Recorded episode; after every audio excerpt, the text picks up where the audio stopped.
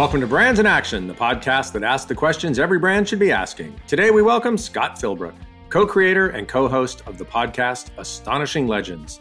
Scott was born near Death Valley, California, where his dad worked as a military engineer at China Lake Naval Base. After graduating from UNC Greensboro with a communications degree, he moved with his fiancee to Los Angeles, where he found work as a tape runner, delivering tapes around Hollywood for a high profile commercial and music video post production facility. Eventually, he worked his way up to being an editor and spent 17 years editing commercials and music videos, working in Los Angeles and New York City.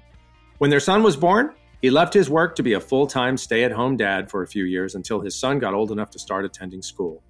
Ready to go back to work and having a lifelong fascination with the strange and unusual, he reached out to his longtime close friend, Forrest Burgess, and together they hatched the idea to start Astonishing Legends.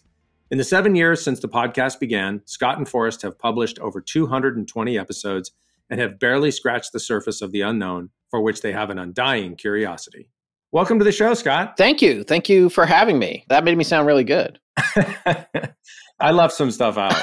it is really great to have you. I am a huge fan of your podcast you and I knew each other before the podcast, but the podcast kind of brought us together, back together a little bit. Yes, it did. Uh, yeah, you, I guess we go way back. We've worked together as sort of production house and creative director before, so you were always like one of the best. Oh, well, thank you. Thank you. Amazing. So, tell our listeners a little bit about Astonishing Legends, about what the podcast is about. When we started it, when Forrest and I started it, Forrest being my co host, there were a few paranormal shows in the podcasting realm, but not a ton. And also, generating income from podcasting was still very much an unknown.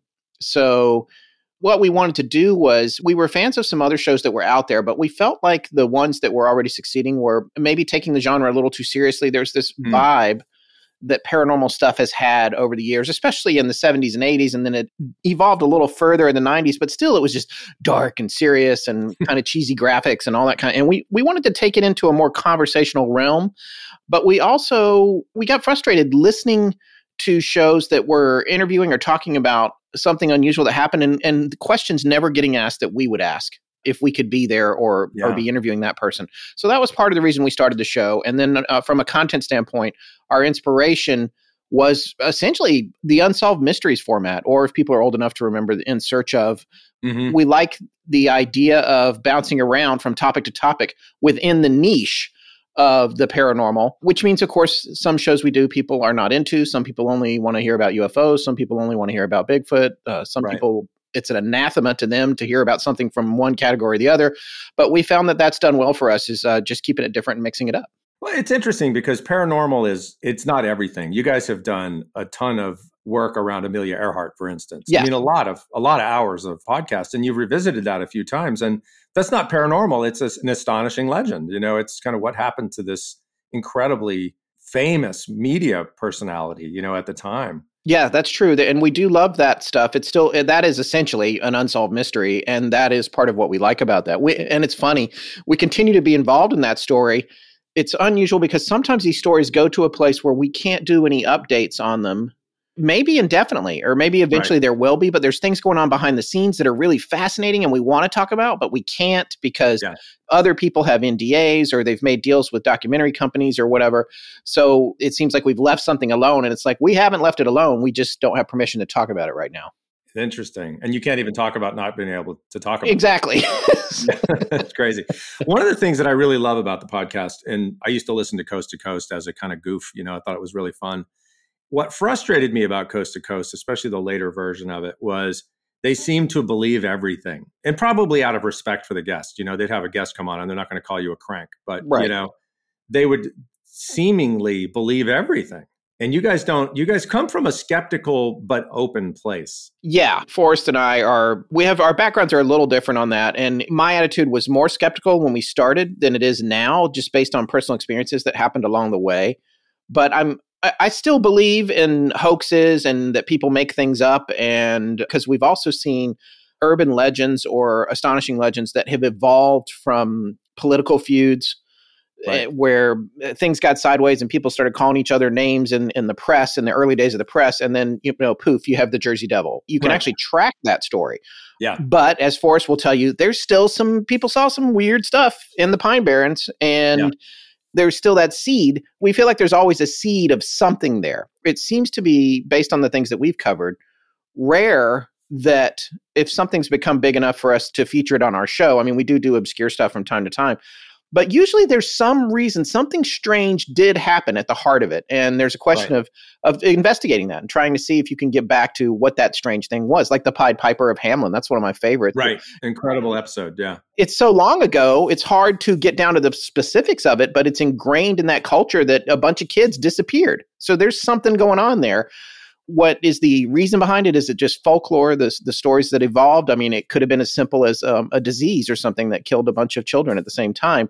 But right. it's investigating that that makes it interesting for us.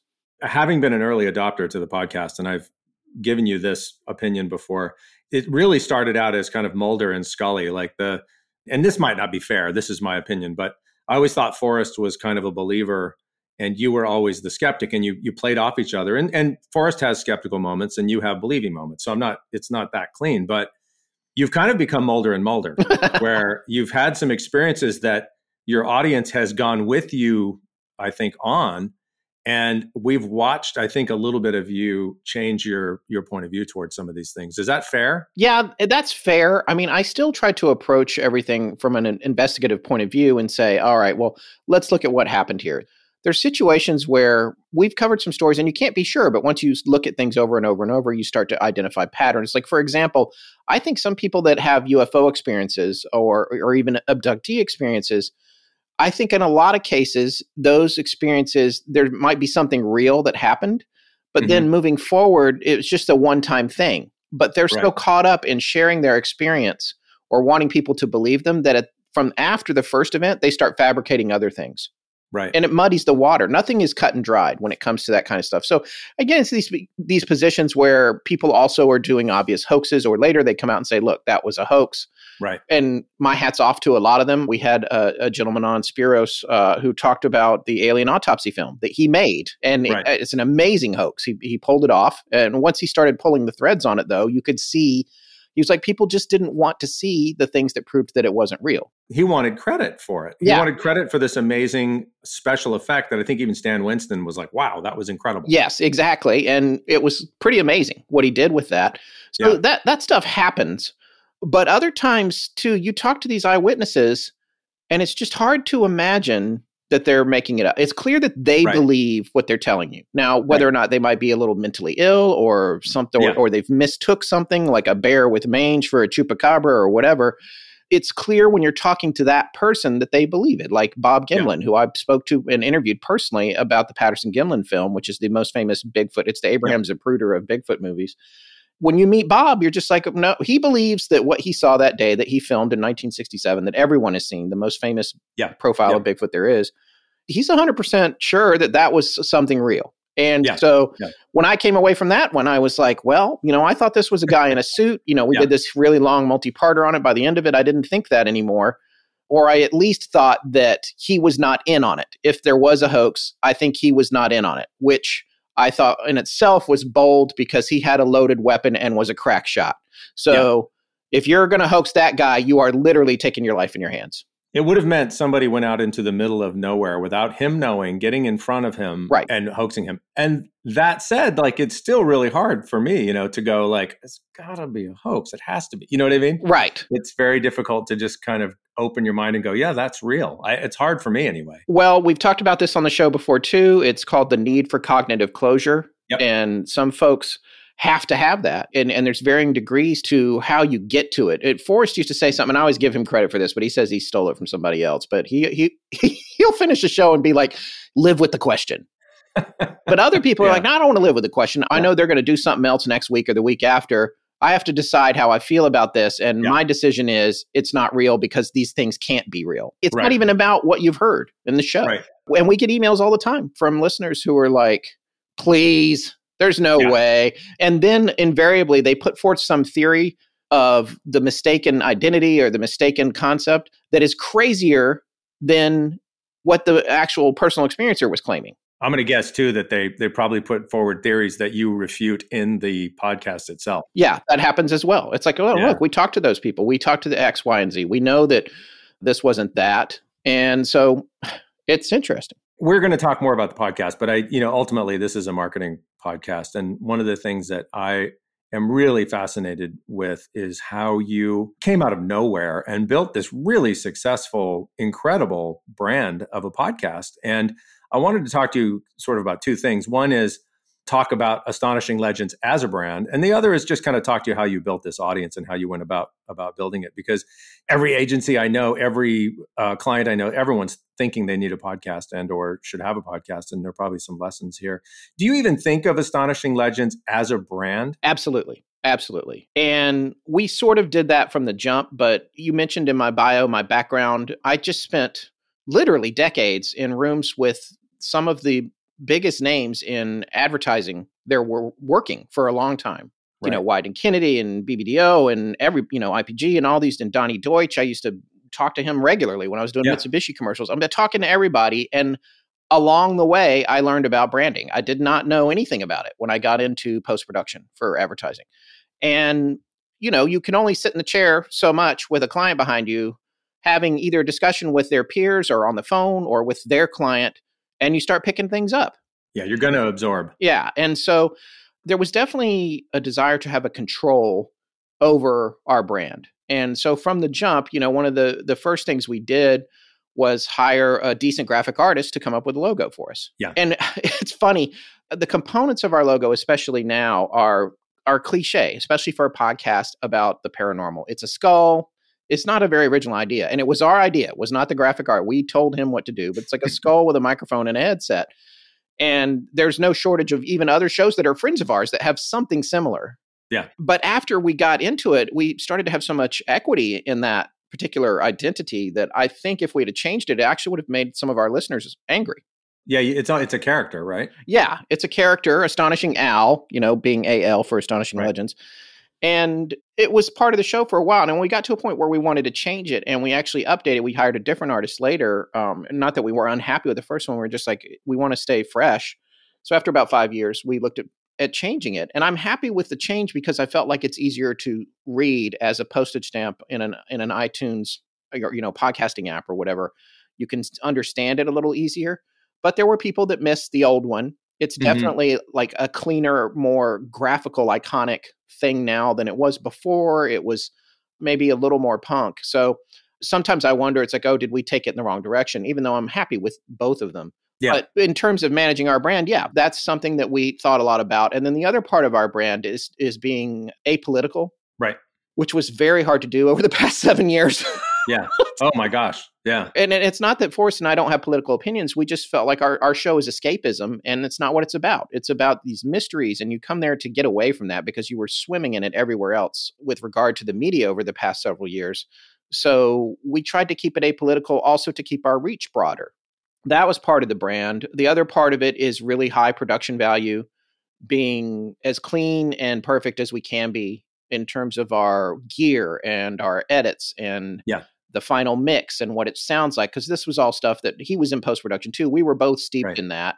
Yeah, you have a you have a bar that you're going to uphold. Right. There's a lot of shows out there, and and to your point, when we started, there was I think on the pod on the uh, iTunes index there was two hundred and fifty thousand podcasts. Right. I don't know what percentage of those were active at that time, but there was two hundred fifty thousand. There are now two million. 2 yeah, it's million. incredible. Yeah. Yep.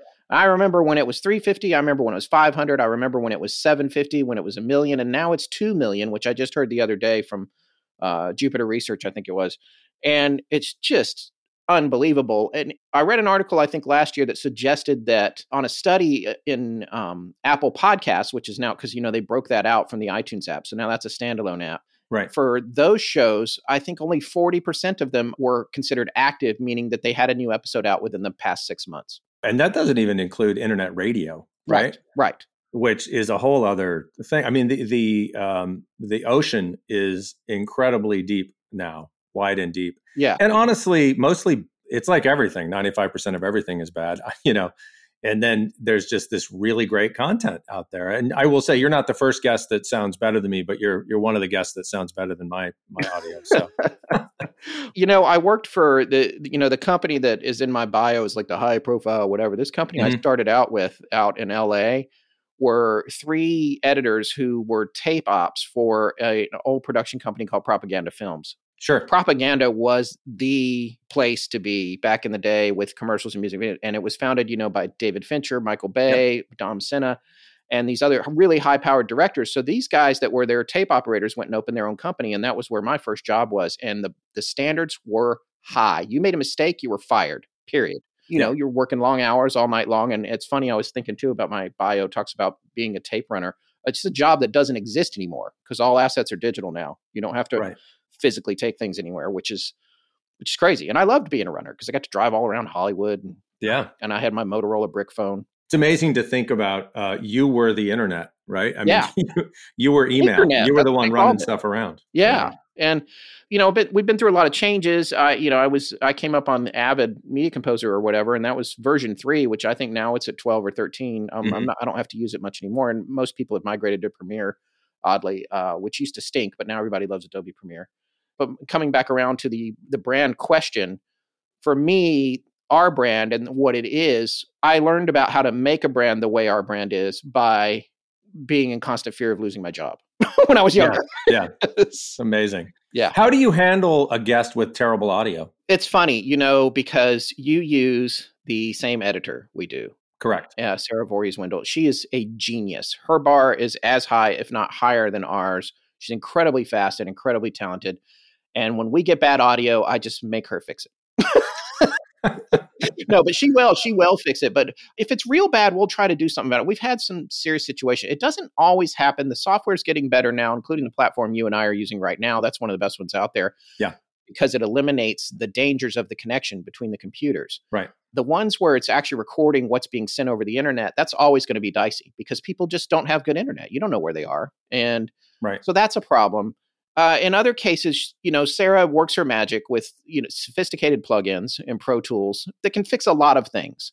And sometimes we'll think it's going to be really bad, and we don't really get a lot of complaints about it. We'll get more complaints about a thick accent than we do yeah. bad audio. People have become conditioned a little bit to some bad audio, and and I, I think part of it's COVID you know yeah, has yeah. made like we're all on zooms all day and the audio most people don't have great audio so maybe that's part of it i, I describe sarah as I, I can't tell you how many times i say to her like i don't know how you perform such sorcery because she makes me articulate you know she yes. makes me as articulate as I'm going to be because I, I say um a lot and no one ever hears them. Honestly, I don't know. I mean, I think Forrest and I have gotten better, but we both have our peccadillos and things that I'm sure annoy her to no end. And frankly, I'm surprised she hasn't fired us because it's got to be frustrating sometimes, especially when we're really tired and we're doling out.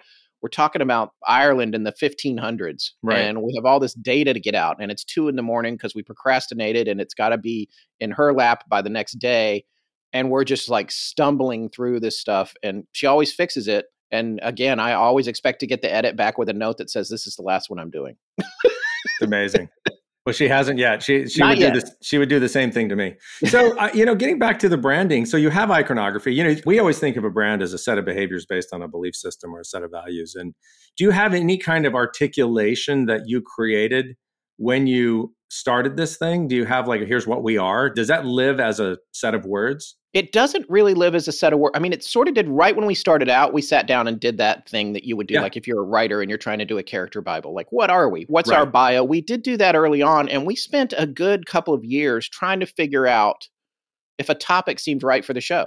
And I remember Forrest and I talking about, it, I was like, ah, I don't know if this is right for Astonishing Legends. And yeah, it took a while to suss that out and then it just evolved to a point where like we just know now. When we're when, when we're discussing what's going to be next we know whether or not it's going to fit but we also keep the door open and he's very much interested in this and i am as well is we keep the door open to just like if it's interesting to us we're going to do it. If it yeah. doesn't have a paranormal component so what? And even true crime you know which is obviously huge and not something that we got into but every now and then we'll do a story that essentially is true crime like the Villisca axe murders. Yep that's basically a true crime story, but it is also an unsolved mystery because they never caught the whoever was doing that, and they all they have as a theory was that it was a guy that was riding trains, you know, in the right. early 1800s, I think it was. But right.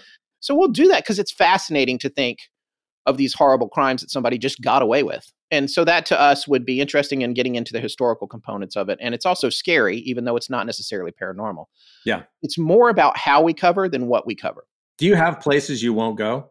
Yeah, we do. It's we we do avoid some more controversial things. Like, you know, Joe Rogan will jump on some of that stuff and he's obviously doing way better than us. You know, Spotify paid him a 100 million to go over there.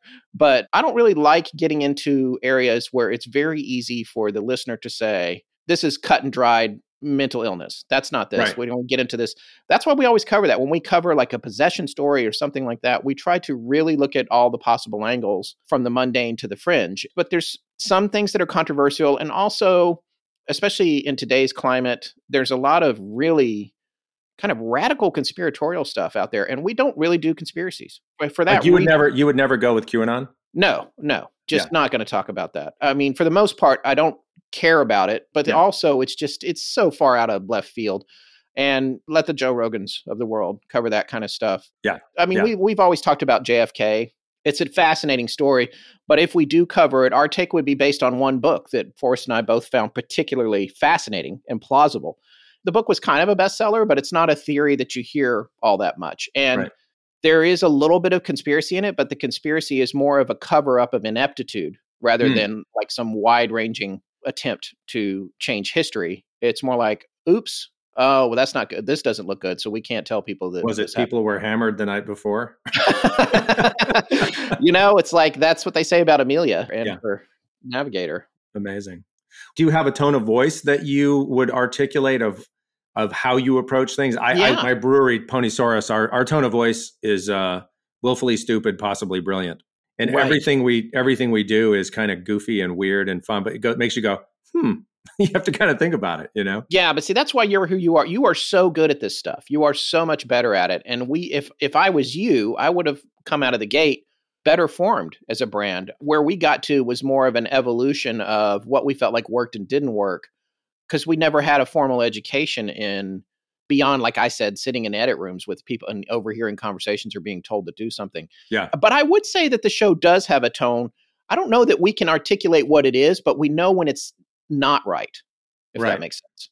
To me it's something around openly skeptical but skeptically open you know? You guys really do are you going to charge me for that? Can i no it's all yours man. But you guys you guys really do attack everything down to the rafters. Like you you pull the the box apart and you look into it and go here's all the possibilities here. And sometimes you say, here's what we think happened. And sometimes you say, we don't know what happened, you know? Yeah, that's right. Uh, an episode that, uh, a series, I should say, because it's more than one episode that I would recommend everybody go listen to is The Somerton Man.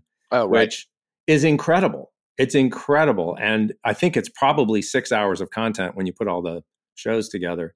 It's a lot. It's funny you should mention that because literally next week in three or four days, Forrest is recording he'll be in an episode of History's Greatest Mysteries about it. Mm. Uh, he reached out to us and wanted uh, wanted us to come on, and he's there in L.A. So and he's in L.A. So he's he's actually gearing up for that as we speak to go on that about yeah. that topic. But yeah, that's another one that's not paranormal really, but it's a really fascinating mystery, and it trips into the um, into the true crime area. And it's unsolved. It is completely unsolved. It is, yes, to date unsolved. Although they did just exhume him. Finally, oh, they finally did. Yes, but uh, the DNA information probably won't be around until Q1 or Q2 of 2022. There'll be uh, DNA feedback there. Should we let the audience in on this or make them go listen to it? I think they should enjoy it. I think go listen to the Somerton Man episode. Yeah, the we'll, story is still fascinating no matter where it's at right now. It is. It's incredible.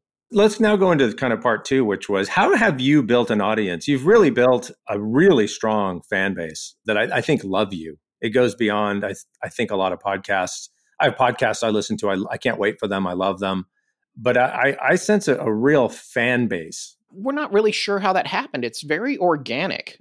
The audience has grown mostly by word of mouth, which is what even just at Podcast Movement in 2021, which we did go to in Nashville just a few months ago. We only go to this podcast movement probably every other year or so just because it's travel and expensive or whatever. But you don't ever want to miss the Edison research guys because they always have their ear to the ground and he said, you know, if your your show, it has to be easy for people to tell others about your show and where to find you. And right.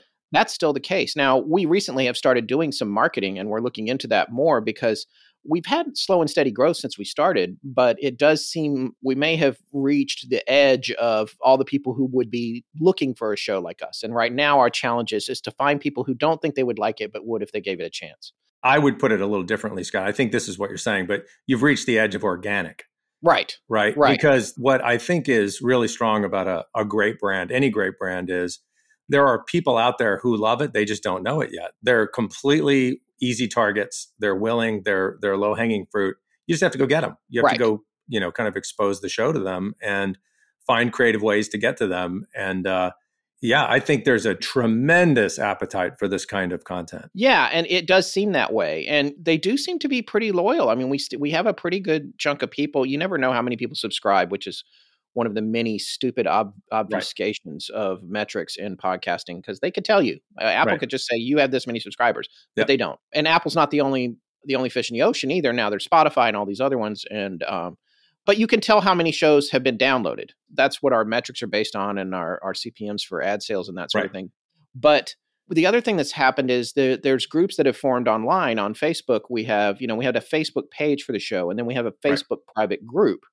And that group, I think, right now has twelve or thirteen thousand people in it, and that group is its own little like terrarium. I always think it's just like you just put a little water in it and close it up. I mean, we have mods in there. It would be a disaster without the mod, and Right. one of them being our our right hand person, our producer and head of research, Tess Feifel, who's been with us for a long time she uh, runs a group of mods in there. Again, they keep politics out and they are very good about the rules, but it's this community that's really rabid. And from that, all these other adjunct groups formed that we're not even part of. They're like unofficial groups, like the Astonishing Artists, Astonishing Writers, Astonishing, Right. and that these there are other. They put up their own Facebook pages, and they don't even necessarily talk about the show, but they all met in the Astonishing Legends private Facebook group, which has been infinitely fascinating to me. How that's evolved and it's fun to go in there but we're so busy we don't get in there a lot ourselves it's just become that that's become its own thing you know and then there's the people that follow you on instagram and twitter and i run our twitter account personally Yeah. so i'm very interactive there or as interactive as i can be and the good thing about that is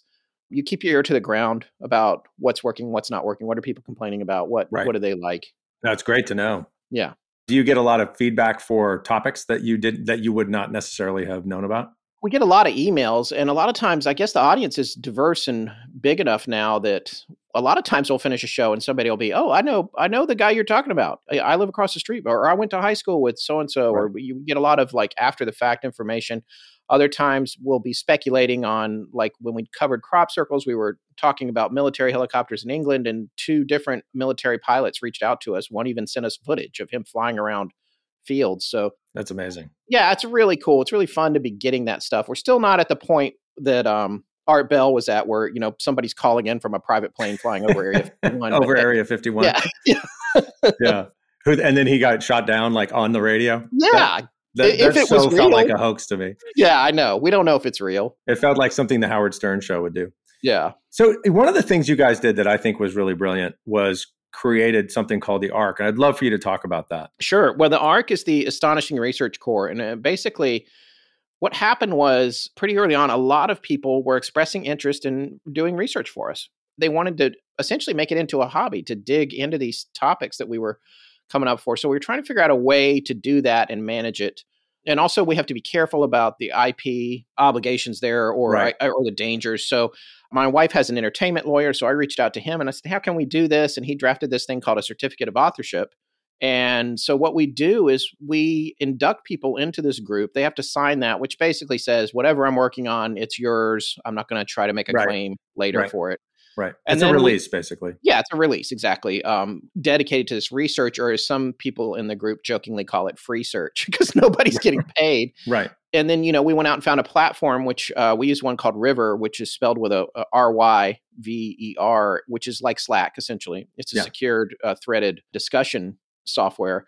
And it's just amazing. So it's it's basically almost like a private club for people who are in there trying to dig things up on stuff, and they and people love to get in there and get their hands dirty. So What I wonder is how on earth you did the show without them. Well, you know, it's interesting. It's it is really really helpful to have them, but sometimes too we get most of what we need just from a couple of good books. Yeah. And then we Yeah. go in there and we get extra details or or angles that we didn't think about. That's the best thing about the arc is like, oh, I didn't even consider this or I, I wasn't thinking about this point of view or that point of view. That's where they're really good. But then on top of that, there's people in there, you know, we have somebody in the Library of Congress, we have a person who works for the Defense Intelligence Agency, we have I mean, it's crazy. And some of the stuff these people can get to, normal people could not get to, including us. So it's nice. Uh, you know, I think one of the lessons here would be that a brand that has a podcast, you know, say Coca Cola has a podcast for one of their brands. Yeah.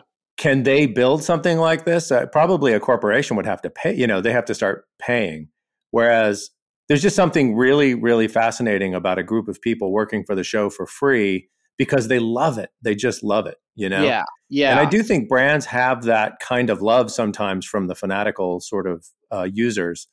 But um, I wonder if you have any advice for a brand on that.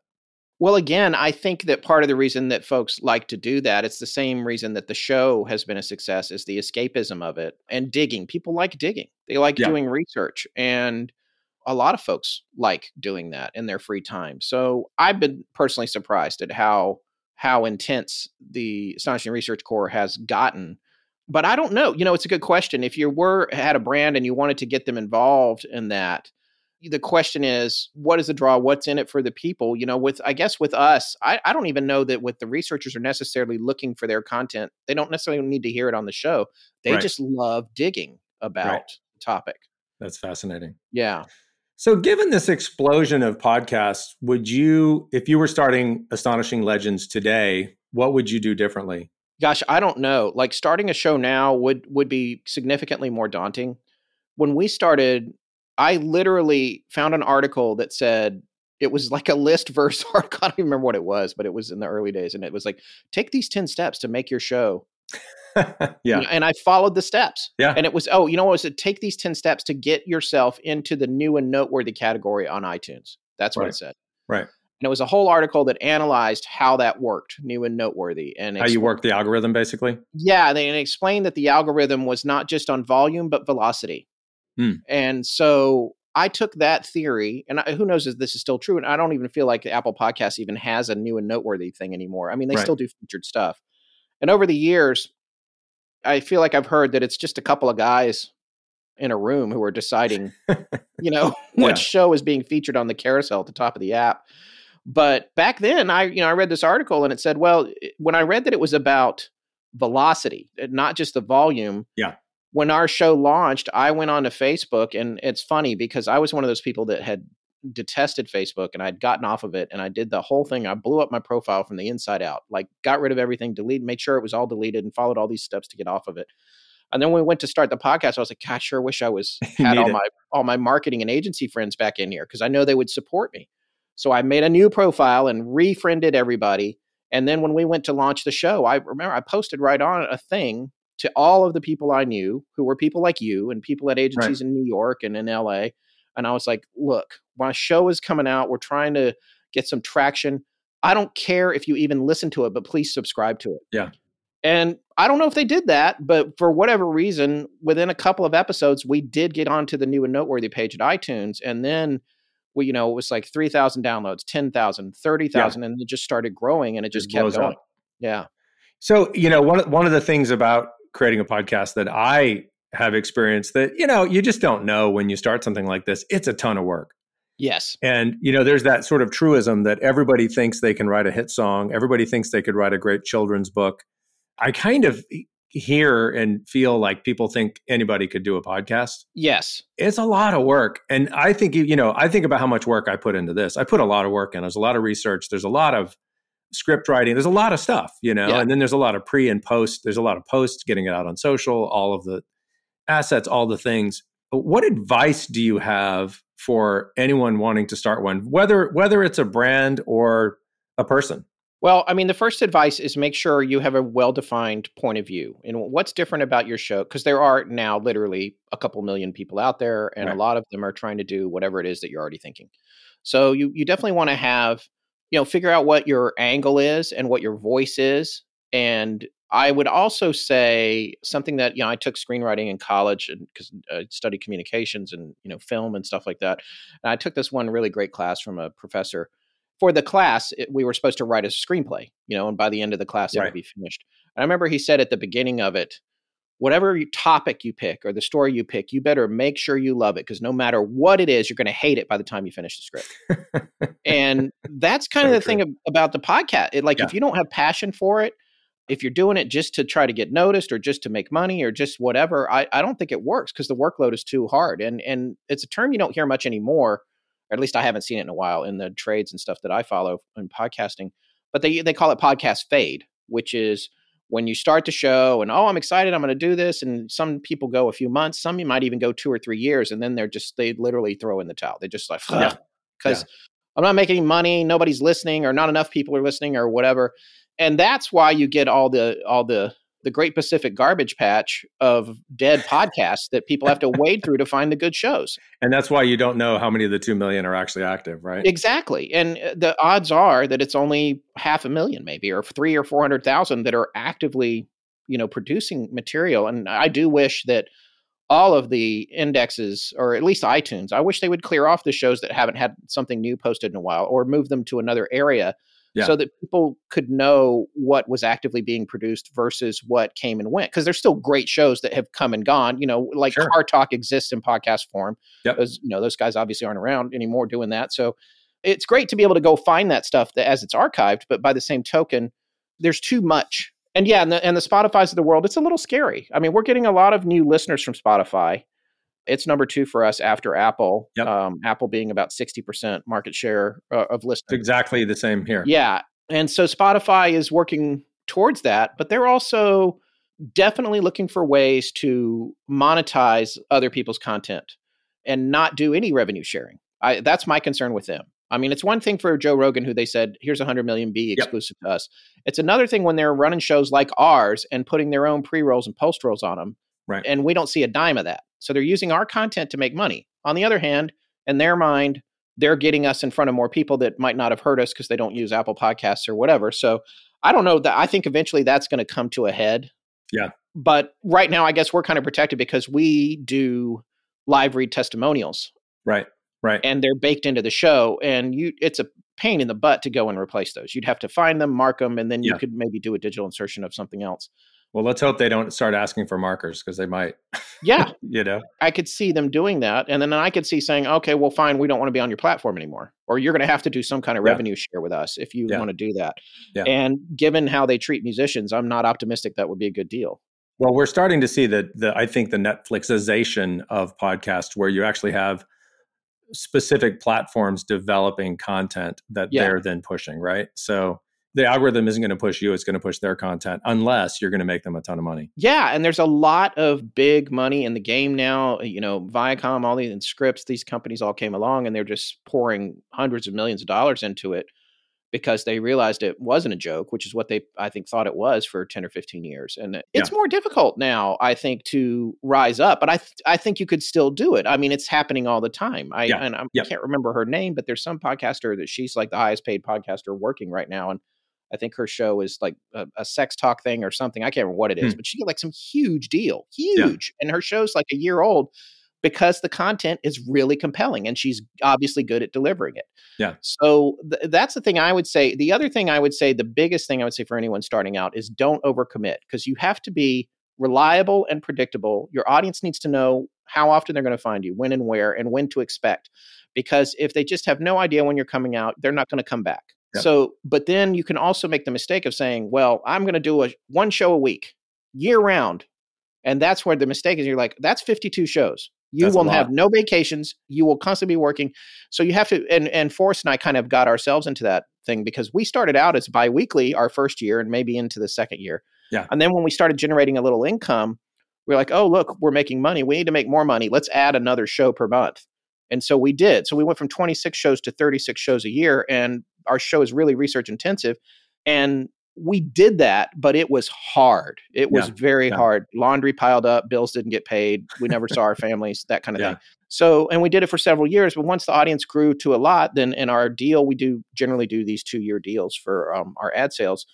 We decided when, when this last round came up to renew our contract, we went back to biweekly, and it's been a life saving experience. So, what I guess I'm saying is the lesson that happened for us is that we overcommitted but by the same token, and it's a cliche, the show must go on. And if people are expecting it, you do it. And here's the other thing if you start having sponsors, the sponsors, and they've bought yeah. slots, it's got to run. It's yeah, not, not oh, I'm tired this week. I don't want to do it. I don't feel like it. You can't leave your listeners in the lurch, and you certainly can't leave sponsors yeah. in the lurch because they want their money back. I think my, my other piece of advice that I would give anybody is do five episodes w- before you post one. Yes. Yes. And make sure you want to do it. Make sure you like it. Make sure it's good. Make sure it's working. All of those things, you know?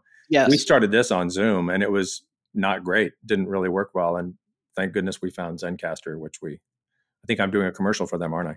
Uh, but, yeah, uh, no, no, it's a it's a far better platform, and and the other thing is, the more you do, the better you get at yeah. eliminating filler words and recognizing patterns that you're making that are messing up your yeah. Delivery and you get more confident from a discussional standpoint and an interview standpoint and so it, it is good to get some stuff done yeah before you come out with your first official one well one last thing that i wanted to talk about because it, it proves that you're a brand is that you're already creating sub brands and you've created a new podcast called the midnight midnight library Yes. Does that live in your brand neighborhood with Astonishing Legends? How did this come about? Yeah, it does. It's funny. Um, it was a listener who had been interactive with us on social media, and I really liked the art direction and tone of what she did.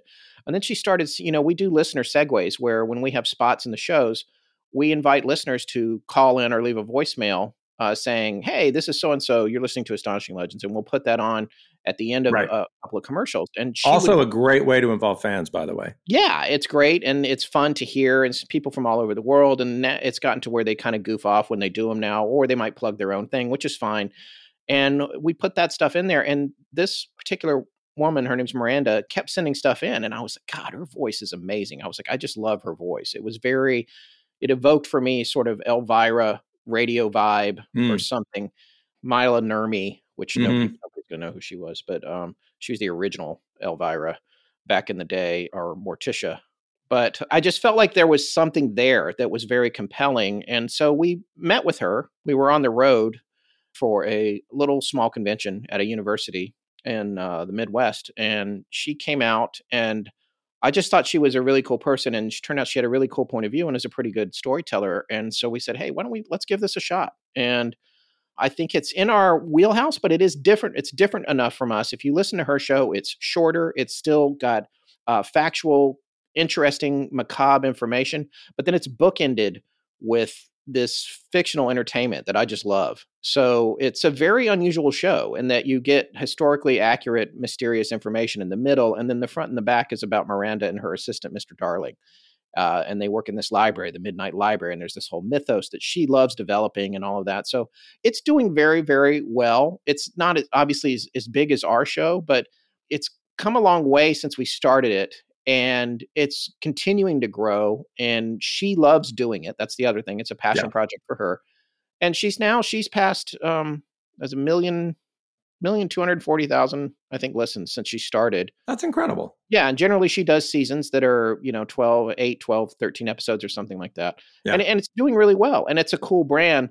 I think with that one, it's very much of a slow and steady wins the race. It's a good example of how, even with us talking about it on our show with our larger audience, it's still hard for that new show to get traction. Yeah. Going full circle back to what would you have done today? You did actually. You did yeah. something a few years ago. Well it, it, the thing about it is we had the now we have the crutch of being able to lean on our own reach. Right. If you're starting completely from scratch i don't know. I, I guess what i would say is cross promotion is a really good way to get out there. And yeah. Yeah. when you're starting out if you cross promo with shows that are similar in nature to whatever you're doing that's great. And then once you get an audience together that uh, seems to be good then you cross promo against type on some other show where people might not have thought about it. Right. And the the trick with the cross promotional stuff is to try to go for parity. If you cross promo, you let somebody come on, or you do a thing where you say, "Hey, you should check out this show; it's yeah. really good," and then they do it too, and you have twelve thousand listeners, and they have two thousand. You you don't have parity. It doesn't. You're right. you're kind of wasting your time. So that's the trick, because then you have to have that awkward conversation about like, well, how many downloads do you have? you might want to say, look, right. that's fine, but I want you to run my my promo on your show two or three times so that you're getting the same reach we're getting, you know, yeah. in theory or whatever. And if you have friends, sometimes you have friends in that stuff. That math sure. doesn't matter. Well, there's a lot. Again, there's a lot of crossover. I'm assuming in sort of the paranormal slash mystery world for you guys yeah. to to play in, and they want your audience too. So right, yeah, very smart. And it's been pitched to us from um, Audioboom, who does our ad sales. They said, you know, you guys need to get some ads up on YouTube on some of these YouTube channels. So you know, there's a YouTuber I, I, think her name's Graveyard Girl. People just love her, and she's like she's kind of goth, and she's doing all kind talking about all kinds of stuff, but she's also doing unboxing and things like that. And her ad rates are, I mean, expensive because she's got a couple million subscribers on YouTube. Yeah. But like, if we put an ad there, it's probably going to get some people. And we've been talking about it. Just a question of rounding up those assets and, and building yeah. a commercial. So awesome. Where can our listeners find you? Where can people find you? Listeners can find us, as you know, they always say anywhere you get your podcast, but the guys at Jupiter Research say that's too vague. You should be yeah. specific. So, what I will say is you can find us on Apple Podcasts, you can find us on Spotify, iHeartRadio. You can find us on our own webpage at astonishinglegends.com. Each episode has its own uh, page there with a lot of extra information for people who like to really drill down. And uh, you can ask a smart speaker to play us, and most of them will. Yeah, that's incredible. Yeah. That's maybe that's the sign of success. Yeah, exactly. well, it has been an absolute joy to have you on the show, and I really appreciate your your generosity of uh, wisdom and learnings from this because I know a lot of people that are wanting to do podcasts, and this is very helpful. Oh well, good. I'm glad to help. I think uh, the more the merrier. I'm not put off by the expanding uh, size of the pod universe. I like I said, I do wish they would take the ones that aren't actively producing yeah. and maybe put them in a different category. But other than that, I think everyone should if they've got an idea and they feel passionate about it, they should go for it. Well, we'll put a link to the show in the show notes. Okay, great. Thank you. Wonderful. Thanks, Scott. It's great talking to you, David. This has been another episode of Brands in Action. Many thanks to our guest, Scott Philbrook. Today's show has been brought to you by Ponysaurus Brewing, the beer that asks the question Are you a beer can or a beer can't? Ponysaurus Brewing. Drink about it. If you're digging the show, please give us a review and a like. It really does make a difference. Production help by Nathan Nichols, editing by Sarah Voorhees Wendell, executive production by Alexa Tesoriero, and music by Medium Heat. All other help from your friendly neighborhood Baldwin&.